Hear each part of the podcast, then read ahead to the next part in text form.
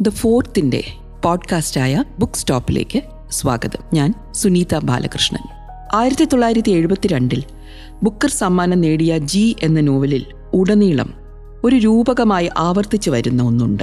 ഇറ്റലിയിലെ ലിവോർണോ നഗരത്തിലെ ഒരു വിജയ സ്മാരകം ടസ്കനിയിലെ ഫേർഡിനൻഡ് ഒന്നാമൻ യുദ്ധവസ്ത്രങ്ങൾ അണിഞ്ഞ് ഞെളിഞ്ഞു നിൽക്കുന്ന ഒരു സ്തൂപത്തിന് കാൽക്കൽ ചങ്ങലക്കിട്ട് കിടക്കുന്ന നാലടിമകൾ. ദ ഫോ മൂവേഴ്സ് ആഫ്രിക്കൻ വംശജർ. ഈ വെങ്കല പ്രതിമ പൂർത്തീകരിച്ചത് ആയിരത്തി അറുന്നൂറ്റി ഇരുപത്തി ആറിലാണ് എങ്കിൽ എന്തിനാണ് ആയിരത്തി തൊള്ളായിരത്തി എഴുപത്തി രണ്ടിൽ ബുക്കർ സമ്മാന ജേതാവായ നോവലിസ്റ്റും ചിത്രകാരനും സോഷ്യലിസ്റ്റ് ചിന്താഗതിക്കാരനുമായ ജോൺ ബർജർ ഈ സമ്മാനം സ്വീകരിച്ചുകൊണ്ട് നടത്തിയ മറുപടി പ്രസംഗത്തിൽ ഇത്രയും വിവാദം സൃഷ്ടിച്ച പരാമർശങ്ങൾ ഉന്നയിച്ചത്. എന്തിനാണ് ബുക്കർ സമ്മാന തുകയായ അയ്യായിരം പൗണ്ട് താൻ പകത്തു നൽകുന്നത് ആർക്കെന്നും അത് എന്തുകൊണ്ടും ഉചിതമായ തീരുമാനമെന്നും അദ്ദേഹം പറഞ്ഞത്. I have to turn the prize against itself ഈ സമ്മാനത്തെ അതിനെതിരെ തന്നെ എനിക്ക് തിരിക്കേണ്ടിയിരിക്കുന്നുവെന്ന് ബർജർ പറഞ്ഞത് എന്തിനാണ്? രണ്ടായിരത്തി ഇരുപത്തിരണ്ടിൽ നിന്നുകൊണ്ട് നമുക്കിത് മനസ്സിലാവണമെങ്കിൽ അല്പം കൂടി പിന്നിലേക്ക് ചരിത്രത്തിലേക്ക് നോക്കേണ്ടി വരും. ആയിരത്തി തൊള്ളായിരത്തി എഴുപത്തിരണ്ടിൽ ബുക്കർ സമ്മാനത്തിന്റെ സമ്മാന തുക സ്പോൺസർ ചെയ്യുന്ന ബുക്കർ മെക്കോണൽ എന്ന കമ്പനിയുടെ ആസ്തികൾ എവിടെ നിന്നു വന്നു? അത് ആർജിച്ചത് എങ്ങനെ? എന്നൊക്കെ അറിയേണ്ടി വരും. അങ്ങനെയൊന്ന് ഒരു സമ്മാന ജേതാവായിരിക്കെ താൻ നിൽക്കുന്ന വേദിയിൽ വെട്ടിത്തുറന്നു പറയാനുള്ള ആർജവം ഒരു എഴുത്തുകാരൻ എങ്ങനെയുണ്ടായി എന്നും പറയേണ്ടി വരും. എഴുത്തുകാർക്ക് മാത്രമല്ല വായനക്കാർക്കും ഓർമ്മകൾ ഉണ്ടായിരിക്കണമെന്ന് ഊന്നിപ്പറയേണ്ടി വരും. ആയിരത്തി എണ്ണൂറ്റി പതിനഞ്ചിലാണ് തെക്കേ അമേരിക്കയിലെ മഴക്കാടുകളായിരുന്ന ഡച്ച് സ്പാനിഷ് പോർച്ചുഗീസ് അധിനിവേശ ഭൂമിയായിരുന്ന ഒരിടം പിടിച്ചെടുത്തുകൊണ്ട് ബ്രിട്ടൻ ബ്രിട്ടീഷ് ഗയാന എന്ന പ്രദേശം സൃഷ്ടിക്കുന്നത്. അവിടുത്തെ ഡെമറാറ എന്ന സ്ഥലത്ത് ഇതേ വർഷമാണ് ആയിരത്തി എണ്ണൂറ്റി പതിനഞ്ചിലാണ് ജോസിയാസ് ബുക്കർ എന്ന ബ്രിട്ടീഷുകാരൻ ഒരു പരുത്തിത്തോട്ടത്തിന്റെ മാനേജരായി ജോലി ചെയ്യാനായി ബ്രിട്ടനിൽ നിന്നും കപ്പലിറങ്ങിയത്. ഇരുന്നൂറിൽ പരം അടിമകളുടെ പരിശീലകനായി ആദ്യം പരിചയം നേടിയ ജോസിയാസ് പിന്നീട് തടിക്കയറ്റുമതി തുടങ്ങിയ മേഖലകളിലേക്ക് പ്രവർത്തനം വ്യാപിപ്പിച്ചു.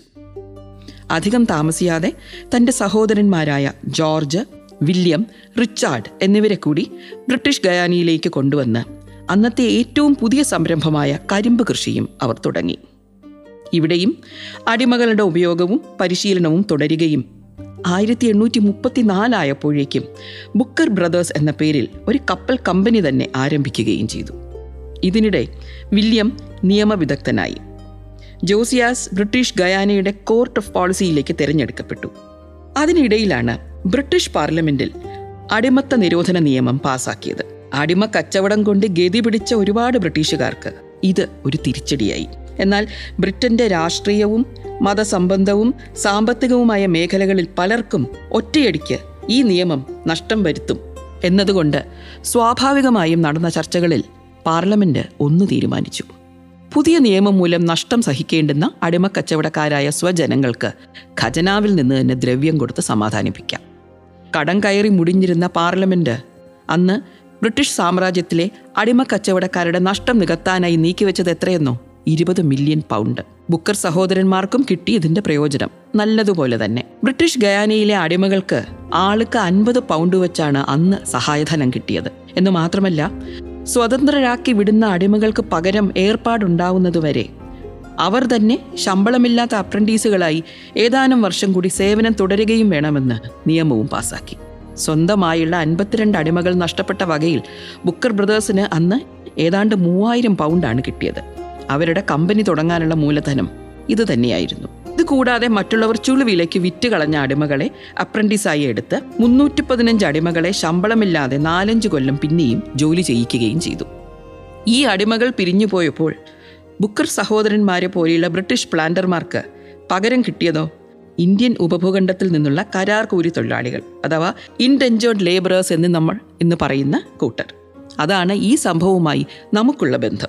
ഏതാണ്ട് രണ്ടര ലക്ഷം ഇന്ത്യൻ വംശജരാണ് ആയിരത്തി തൊള്ളായിരത്തി പതിനേഴ് ആയപ്പോഴേക്കും ബ്രിട്ടീഷ് ഗയാനയിൽ കടുത്ത മനുഷ്യാവകാശ ലംഘനങ്ങൾക്ക് കീഴിൽ ജോലി ചെയ്തിരുന്നത് എന്ന് ചരിത്രരേഖകൾ പറയുന്നു. പോട്ടെ വിഷയത്തിൽ നിന്ന് മാറിപ്പോകുന്നു. ആയിരത്തി എണ്ണൂറ്റി എൺപതുകളിൽ ബുക്കർ കുടുംബം തങ്ങളുടെ കച്ചവടം മെക്കോണലിന് കൈമാറി. ആയിരത്തി തൊള്ളായിരത്തി ഇരുപതിൽ ബ്രിട്ടനിലെ സ്റ്റോക്ക് എക്സ്ചേഞ്ചിൽ രജിസ്റ്റർ ചെയ്ത് ലോക കച്ചവട സാമ്രാജ്യം പിടിച്ചെടുക്കുകയാണ് പിന്നെ അവർ ചെയ്തത്. ബ്രിട്ടീഷ് ഗയാനയിൽ അവരുടെ തേരോട്ടം പിന്നെയും തുടരുകയായിരുന്നു. രണ്ടാം ലോകമഹായുദ്ധം കഴിഞ്ഞപ്പോൾ ബുക്കർ കമ്പനിക്ക് ബ്രിട്ടീഷ് ഗയാനയിലെ പതിനെട്ട് കരിമ്പിൻ വ്യവസായങ്ങളിൽ പതിനഞ്ചെണ്ണം സ്വന്തമായിരുന്നു. കൂടാതെ യുദ്ധത്തിൽ തകർന്ന മറ്റു പല മേഖലയിലെ വ്യവസായങ്ങളും അവർ ഏറ്റെടുത്തു. വസ്തുക്കച്ചവടം ഗതാഗതം റീറ്റെയിൽ സ്റ്റോറുകൾ ഔഷധ നിർമ്മാണം ഇൻഷുറൻസ് പരസ്യമേഖല മാധ്യമങ്ങൾ റേഡിയോ അങ്ങനെ ബ്രിട്ടീഷ് ഗയാനയുടെ രാഷ്ട്രീയ സാമ്പത്തിക രംഗങ്ങളിൽ സർവാധിപത്യം സ്ഥാപിച്ച കോളനിയെ ബുക്കേഴ്സ് ഗയാന എന്നാണ് ആളുകൾ വിളിച്ചിരുന്നത് തന്നെ.